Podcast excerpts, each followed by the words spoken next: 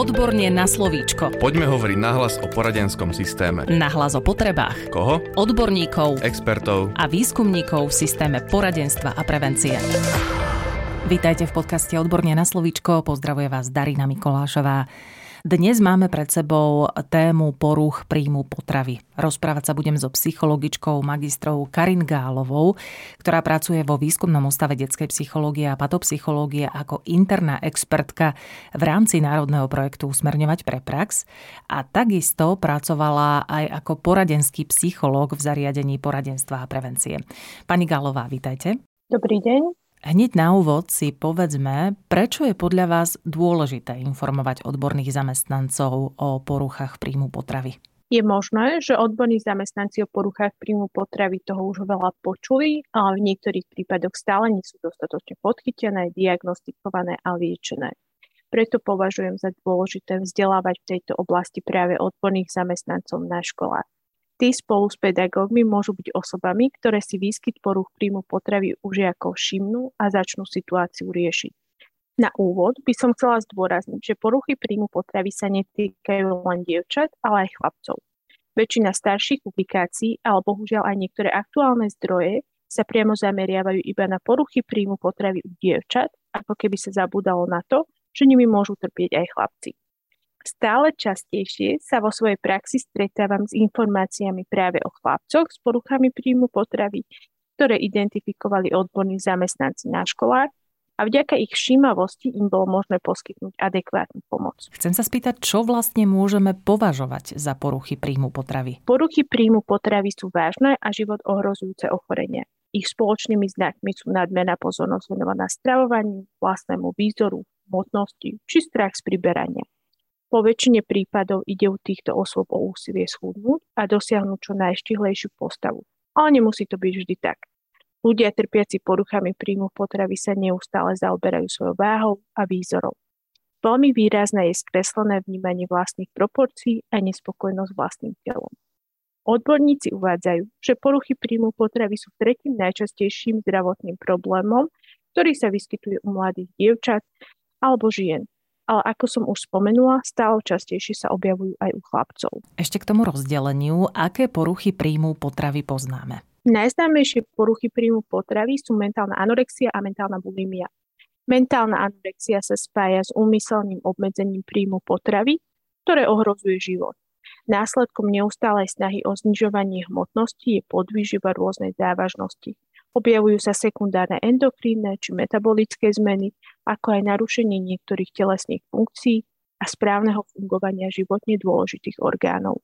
V minulosti patrili medzi diagnostické kritéria mentálnej anorexie aj hodnoty BMI v pásme podváhy. V súčasnosti sa pomer výšky a váhy nepovažuje za najdôležitejšie kritérium mentálnej anorexie. A to z toho dôvodu, že sa ukázalo, že aj mnoho osôb z BMI v pásme normy trpí touto chorobou. Mentálna anorexia je jednou z najsmrteľnejších psychických porúch. Približne 10% ľudí trpiacich týmto ochorením umiera v dôsledku hľadovania, problémom so srdcom alebo spácha samovraždu. Ak hovoríme o mentálnej bulímii, tá sa spája s prejedaním, s následným vracaním, môže ísť aj o užívanie preháňadiel či diuretík, ale aj o hľadovanie. Odborníci uvádzajú, že takéto konanie následne zvyšuje riziko prejedania sa a z dlhodobého hľadiska sa tým ťažkosti len zhoršujú. Ak sa pozrieme na štatistiky, tak približne jedna tretina ľudí trpiacich mentálnou anorexiou sa začne časom prejedať a viac ako jedna polovica ľudí trpiacich mentálnou bulimiou uvádza obdobie mentálnej anorexie v minulosti. Poruchy príjmu potravy sa spájajú aj s pokusmi o zvládanie hlbších emočných problémov, ktoré človek nedokáže adekvátne spracovať. Potom, ako sa títo ľudia najedia, často až prejedia, objavia sa u nich pocity strachu z priberania. Po vyprázdnení sa im uľaví nielen fyzicky, ale aj psychicky a pocity vinu miznú. Ľuďom, ktorí majú pocit, že stratili kontrolu napríklad nad svojim životom, prináša manipulácia so stravovaním a výdržne je pocit moci a kontroly. Medzi bližšie neoznačené poruchy príjmu potravy patrí záchvatové prejedanie sa. Záchvatové prejedanie sa, čo si máme pod týmto názvom predstaviť? Ako vyzerá? Záchvatové prejedanie sa podobá na mentálnu bulimiu. Na rozdiel od nej však v tomto prípade po záchvate prejedania sa nenastáva fáza vyprázdňovania a nevykonávajú sa opatrenia proti priberaniu. Spája sa so psychickými ťažkosťami, ktoré prejedaním sa človek tlmí. Keďže tieto osoby nerobia kroky, ktoré by zabránili nárastu hmotnosti, často trpia aj nadváhu. V tejto forme poruch príjmu potravy je venovaná najmenšia pozornosť. Vo všeobecnosti prevláda názor, že ľudia trpiaci záchvatovým prejedaním majú slabú vôľu a nedokážu sa adekvátne regulovať. Pre nich je prejedanie sa spôsob, ako zvládať negatívne emócie, tak ako pre iných ľudí je to šport, alkohol alebo cigarety. Pre prekonanie záchvatového prejedania sa nestačí len stanovenie diety alebo začať cvičiť. Tieto prípady si taktiež vyžadujú psychologickú a psychiatrickú starostlivosť ako ostatné poruchy príjmu potravy. Hovorili ste o najznámejších poruchách príjmu potravy. Existujú aj nejaké iné? Áno, objavujú sa aj nové druhy, ktoré zatiaľ nie sú oficiálne zaradené do medzinárodnej klasifikácie chorôb, ale v odbornej praxi sa s nimi stretávame. Sú to napríklad ortorexia, bigorexia a drankorexia. Ortorexia predstavuje patologickú posadnutosť správnou výživou. Človek sa pri nej zameriava na vylúčenie nezdravých či nečistých potravín z jedálnička, pričom sa okruh takýchto potravín stále rozširuje. Takéto vylúčenie množstva potravín z jedálnička môže viesť nedostatku látok potrebných zdravému fungovaniu organizmu s následnými zdravotnými komplikáciami. Zdravá strava je stredobodom pozornosti ľudí trpiacich ortorexiou, pričom sa u nich objavuje aj strach z nezdravých jedál. Bigorexia býva označovaná aj ako tzv. adonisov komplex. Ide o chorobnú závislosť na cvičení s cieľom zväčšiť svalovú hmotu. Častejšie sa vyskytuje u chlapcov, okrem zamerania sa na cvičenie a posilňovanie sa títo ľudia snažia nadobudnúť svalovú hmotu aj nadmernou konzumáciou hodnej stravy, ktorá k tomu môže prispieť. Nadmerný príjem energie, bielkovín a anabolík môže viesť k poškodeniu funkcie pečene, obličiek a celého tráviaceho systému. Bigorektici môžu trpieť aj nadváhou, u ktorej sa dopracujú vysokým príjmom energie za účelom svalového rastu. Okrem toho nadobudnuté svaly môžu svojou váhou zaťažovať klby a kosti, a to obzvlášť v mladom veku. Drankorexia predstavuje kombinovanú poruchu. Môže sa vyskytnúť spolu s mentálnou anorexiou alebo mentálnou bulimiou, pričom dochádza k nárazovému pitiu alkoholu. Ľudia trpiaci dánkorexiou obmedzujú príjem potravy, aby ušetrili kalórie a následne ich mohli nahradiť alkoholom. Buď hľadujú v priebehu dňa, aby sa večer mohli napiť, alebo po konzumácii veľkého množstva alkoholu úmyselne vrácajú. Účinok takto prijatého alkoholu je silnejší a tiež aj nebezpečnejší, zároveň ho telo ťažšie vstrebáva. Povedali ste nám, aké druhy poruch príjmu potravy poznáme. Vieme si ale aj určiť príčiny ich vzniku? Tak ako pri väčšine psychických porúch, ani u porúch príjmu potravy neexistuje jednotná príčina ich vzniku. Vždy sa jedná o kombináciu biologických faktorov, vplyvu prostredia a sociálnych skupín, v ktorých sa človek pohybuje, ale aj špecifických zmien, ktoré sa objavujú v priebehu vývinu jedinca. U ľudí s poruchou príjmu potravy a u ich príbuzných v priamej línii je riziko vzniku tohto ochorenia 11 krát vyššie ako v bežnej populácii nie je však zabezpečený priamo genetickými faktormi, ale ich kombináciou s faktormi prostredia. Ako som už spomínala, ľudia s poruchou príjmu potravy majú často ťažkosti so zvládaním emócií a tieto poruchy sú formou prevzatia kontroly nad ich životmi. K tomu môže prispieť aj rodinné prostredie a štýl výchovy. Napríklad tlak na výkon v detstve, očakávanie veľkej sebaregulácii správania, ale aj v emočných prejavoch. Môže byť prítomný nedostatok emočnej podpory a lásky zo strany rodičov, prípadne dehonestujúce správanie rodičov voči dieťaťu. To zahrňa podpichovanie, vysmievanie sa, vyžadovanie ich dokonalosti. Rodičia môžu tiež očakávať dosahovanie nadpriemerných výsledkov, ktoré môžu viesť u detí k negatívnemu sebahodnoteniu. Ale uškodiť môže aj nadbytok pozornosti, lásky a hyperprotektívna výchova. Samozrejme, nevždy stojí za vznikom poruch príjmu potravy len rodina a spôsob výchovy. Veľmi silný býva aj tlak okolia. Na jednej strane rovesnických skupín, v rámci ktorých sa deti navzájom podpichujú, vysmievajú sa a v krajných prípadoch aj šikanujú, a na druhej strane sú to očakávania okolia. Asi každý z nás pozná stereotypy, ako by mali dievčatá či chlapci vyzerať, správať sa, pôsobiť, aké role by mali zastávať. Veľmi silný je aj tlak na výkon, na dobré výsledky v škole, vynikanie v nejakom športe, hre na hudobný nástroj, množstve krúžkov, ktoré dieťa navštevuje, ale aj reprezentovanie rodičov či školy. Tento tlak nemusia všetky deti a mladiství ústať. Neraz to u nich vedie k rôznym psychickým ťažkostiam, ktoré môžu prerásť až do psychických porúch. Medzi ďalšie faktory súvisiace s rodinou a sociálnym okolím patrí strata blízkej osoby, jej odlúčenie či smrť. Môže sa to stať v dôsledku rozvodu rodičov, stiahovania sa alebo zmeny školy. U mladého človeka v tomto prípade dochádza k strate pocitu bezpečia a zázemia, ale aj k strate pocitu spolupatričnosti so sociálnym okolím. V niektorých prípadoch za rozvojom poruch príjmu potravy stojí aj strach z dospelosti, prevzatie ženskej role a svojej sexuality.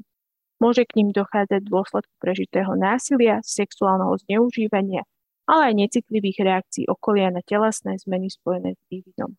Vplyvom všetkých týchto faktorov môže dojsť k narušenému sebahodnoteniu, teda vnímaniu seba samého a vlastného tela, ktorý je spoločným menovateľom porúch príjmu potravy. Ale ako som už povedala, ani jeden z týchto faktorov izolovane nevyvoláva poruchy príjmu potravy a vždy sa jedná o kombináciu viacerých faktorov. Mňa zaujalo, že za spoločného menovateľa môžeme označiť narušené sebahodnotenie. Prečo k nemu u týchto detí dochádza? Žijeme v spoločnosti, kde ideál krásy veľmi silne zakorenený. Deti sú od malička vystavované ideálom, ako majú ženy a muži vyzerať. Okrem toho ich aj porovnávame s rovesníkmi, kto je krajší, múdrejší, šikovnejší. Často aj so známymi osobnosťami. U bábetiek ľudia hádajú, či sa podobá viac na mamičku alebo otecka, neskôr na súrodencov, iných členov rodiny a potom aj známe osobnosti. Deti sú veľmi vnímavé a všímajú si aj správanie svojho okolia. Napríklad, ak mamička hovorí o tom, že by chcela byť štíhlejšia ako supermodelka, alebo otecko hovorí o tom, že by chcel byť svalnatý ako hrdina z akčného filmu. Prípadne sa rodičia navzájom podpichujú, že by mali so sebou niečo robiť, lebo pred svadbou takto nevyzerali. Deti sú vystavované aj narážkam zo strany širšieho sociálneho okolia. Dostávajú dobre mienené rady, že by vyzerali lepšie, ak by schudli, alebo by si rozpustili vlasy, nech im nie je vidno odstávajúce uši. Neskôr sa tieto rady týkajú aj toho, ako sa majú obliekať alebo malovať, aby nebolo vidno ich nedostatky. V priebehu vývinu si dieťa osvojí takéto správanie a považuje ho za normu. Na základe spätných väzieb spoločnosti sa same začne porovnávať s inými a uvedomovať si svoje nedostatky. To výrazne prispieva k narušenému vnímaniu seba samého. Postupne dochádza k maskovaniu svojich nedostatkov, aby nepútali na ne pozornosť. Každá kritika znižuje sebavedomie človeka, obzvlášť mladých dievčat a chlapcov, ktorí nemajú dostatočne rozvinuté kritické myslenie a nevedia posúdiť kritiku objektívne a s nadhľadom. Popravde ani veľa dospelých to nedokáže. Po väčšine prípadov sa kritika ľudí dotkne a to hlavne vtedy, ak sa týka témy, ktorá je pre nich najcitlivejšia. Naša skúsenosť ďalej je, že deti sú každý deň vystavované porovnávaniu a takisto aj kritike na sociálnych sieťach. Áno, aj sociálne siete výrazne prispievajú k narušenému sebavedomiu. Na internete vidíme osoby, ktoré zdieľajú upravené fotografie a videá, na ktorých splňajú ideály krásy. Prezentujú svoj dokonalý vzhľad a šťastný život – ich odoberatelia nekriticky príjmajú tieto informácie a veria tomu, že dokonalý vzhľad sa rovná šťastiu. Mladiství si v priebehu svojho vývinu hľadajú aj svoje vzory. Často sa s nimi stávajú práve tieto známe osobnosti, ktoré sledujú na sociálnych sieťach. Postupne sa s nimi identifikujú a snažia sa im čo najviac podobať. Pričom si často neuvedomujú, čo všetko stojí za dokonalými fotkami, ako sú voľba vhodného oblečenia, množstvo make-upu a správne líčenie, dobrý uhol fotenia a samozrejme retušovanie fotografií. Mnohé známe osobnosti podstupujú rôzne procedúry, medicínske zákroky a plastické operácie, aby dosiahli ideál krásy. Pričom tieto zmeny pripisujú rôznym dietám, cvičebným plánom a výživovým doplnkom, ktoré sami propagujú a tým pádom majú aj určitý zisk. Pri snahe dosiahnuť ideál krásy, prezentovaný na sociálnych sieťach, sa mladí ľudia porovnávajú so svojimi idolmi a tým dochádza k postupnému spoločovaniu seba hodnotenia. Okrem toho na sociálnych sieťach dennodenne vidíme kritiky, či už zo strany médií, alebo aj bežných ľudí. Denne na nás vyskakujú články, kto koľko schudol, či pribral, prípadne kto zvolil nevhodné oblečenie, ktoré nie je dostatočne zakrylo trčajúce krivky. Taktiež ľudia anonymne píšu známym osobnostiam negatívne komentáre na ich osobu. Na sociálnych sieťach nie sú jasne nastavené hranice, čo je akceptovateľné a čo nie. Často sa stáva, že niekto zazdieľa svoju fotografiu alebo video a dostane takéto nenávisné komentáre, či už od rovesníkov alebo aj cudzích osôb. To samozrejme tiež veľmi negatívne vplýva na seba hodnotenie jedinca. O negatívnom vplyve porovnávania sa sociálnych sietí a o tom, ako sa môžu odborní zamestnanci podílať na rozvíjaní pozitívneho seba hodnotenia dieťaťa, sme hovorili v podcaste Budovanie pozitívneho sebaobrazu ako forma prevencie rizikového správania. Aké sú teda signály, pri ktorých by sme rozhodne mali zvýšiť pozornosť? Najdôležitejšie je si všímať, čo deti vo svojom živote riešia. Ak postrehneme, že dieťa začne intenzívne riešiť svoju postavu, hmotnosť, stravovanie, prípadne sa často zaoberá témou štíhlosti, energetického príjmu či výdajú, alebo začne prehnane veľa cvičiť, pričom to v minulosti nerobilo, je vhodné zvýšiť ostražitosť. Takéto správanie ešte nemusí naznačovať prítomnosť porúch potravy, môže ísť naozaj len o snahu dostať sa do formy, ale ak sa k tomu pridružia iné prejavy, ako napríklad odmietanie spoločného stravovania, abnormálne, ritualizované alebo extrémne stravovacie návyky, tak je vhodné pristúpiť k intervencii. Prípadne ak postrehneme, že v domácnosti mizne veľké množstvo jedla, dieťa často navštevuje toaletu po konzumácii jedla, či skrýva jedlo alebo ho vyhadzuje do smetného koša, taktiež ak začne nosiť voľnejšie oblečenie, vyhýba sa miestam, kde by sa muselo obdažiť, ako napríklad bazén či telocvične, alebo zvlášť, ak takéto miesta predtým navštevovalo bez problémov. Osoby trpiace poruchami príjmu potravy často porovnávajú svoje jedlo s jedlom iných. Či majú rovnako veľké porcie, koľko toho zjedli, či viac alebo menej ako ostatní. Prípadne predtým obvyklú veľkosť porcií teraz vyhodnocujú ako extrémne veľkú, ktorú sa nedá zjesť. Pri problémoch s prejedaním môžu takíto ľudia zjesť jedlo veľmi rýchlo, hltavo a v rôznych neobvyklých kombináciách. Osoby trpiace mentálnou anorexiou môžu jesť veľmi pomaly, po jednotlivých sústach, prehrabávať sa v jedle a vyberať si staniera, čo zjedia a čo nie. Typickým poznávacím znakom osôb trpiacich mentálnou bulimiou sú mozole na hánkach alebo chrbte ruky, ktoré vznikajú po opakovanom vyvolávaní zvracania, trením prstov o zuby. Ďalšími signálmi môže byť nadmerná únava, apatia či problémy s pozornosťou. Môže dochádzať aj zhoršeniu prospechu. Na internete sa nachádzajú aj rôzne podporné skupiny, kde sa ľudia s poruchami príjmu potravy navzájom povzbudzujú. Tieto stránky môžu byť veľmi nebezpečné vzhľadom na typy, ktoré z nich môžu ľudia čerpať, ale aj vzhľadom na to, ako sa navzájom motivujú k stále nebezpečnejšiemu konaniu zameranému na chudnutie, pričom si neuvedomujú ich závažnosť. Ak dieťa navštevuje tieto stránky, je to výrazný varovný signál. Pre rodičov, ale aj odborných zamestnancov je vhodné mať informácie o podobných stránkach, aby vedeli adekvátne zareagovať v prípade potreby. Máme aj rizikové skupiny, u ktorých sa porucha objavuje najčastejšie? Áno, vo všeobecnosti prevláda názor, že sa poruchy príjmu potravy týkajú prevažne vekovej kategórie od 12 rokov vyššie. V súčasnosti sa táto veková hranica posúva smerom nadol, pričom sa symptómy objavujú už u 9-10 ročných detí. Štatistiky uvádzajú, že už vo veku 9 rokov sa niektoré dievčatá zaoberajú svojou váhou a telesnými proporciami. Vekom podiel týchto dievčat stúpa, až napokon každé tretie a štvrté dievča nie je spokojné so svojím telom.